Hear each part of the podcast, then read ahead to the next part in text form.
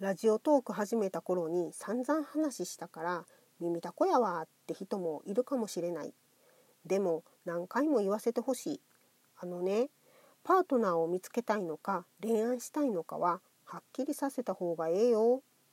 そこちゃんと分別つけてないと婚活は続けられへんと思うねん。ごきげんよろしゅう。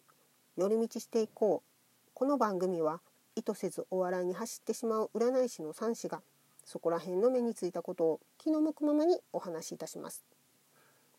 パートナーを見つけたい人は婚活。極端な話そこに恋愛要素は入れない方がいい。籍を入れた方が日本では生きていきやすいから結婚って話になるけどそこは事実婚でもいいのでこれ以上は触れない。恋愛しないと添い遂げたいと思うかどうかが判断できないって人は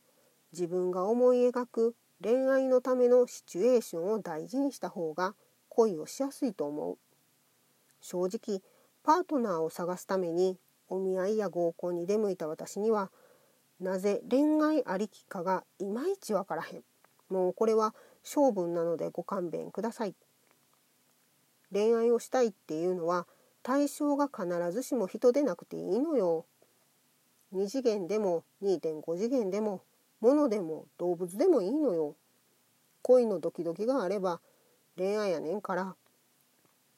あーごめん。ちょっと乱暴な言い方かな。うん。つまり言いたいのは自分の感情が優先されるんよな。パートナー探しはざっくり言えばお互いを支え合う存在を見つけたいってことなので利害関係でもあるし好きになれそうって気持ちがちょっとでもあれば愛を育んでいけると思うあとねパートナーを探す時にはどちらかというとお互いの足りない部分を補うことで2人で1つっていう全体としてのバランスが取れる関係を築けるかどうかに2人ともが意識を向けられるかどうかやね。ここは婚活でのマッチングやお見合いなどでお互いがぶっちゃけて聞きやすいところであります。うん、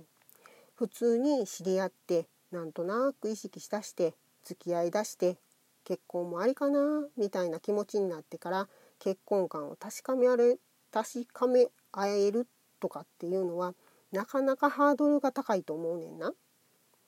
一目惚れとかじゃなかったらお付き合いしませんか？ってなった時に自分が結婚を視野に入れているなら付き合うのは結婚も含みますか？くらいには直球で聞いてもいいんちゃうかなとは思います。実際私は合コンで知り合った夫からデート3度目に付き合ってほしいと言われ3ヶ月後に結婚を考えていると言われてんけどこれは本当に良かったなと思ってる。付き合っているのかどうかも確かめられない時間を長々続けるのはしんどいよ。ましてや片方だけがパートナーを探していて相手は気楽に付き合えたらそれでいい人やったらすれ違ったままやん。無駄な時間っていうものはなくて全てを経験として活かせればいいけど何度も似たようなことをするのは気力も体力も時には財力も削られるんやね。今日はここまで。番組のクリップや応援ボタンを押してくれると嬉しいです。ご感想やこの番組で話してほしいことがあれば Twitter の方へお便りくださいね。それではまた。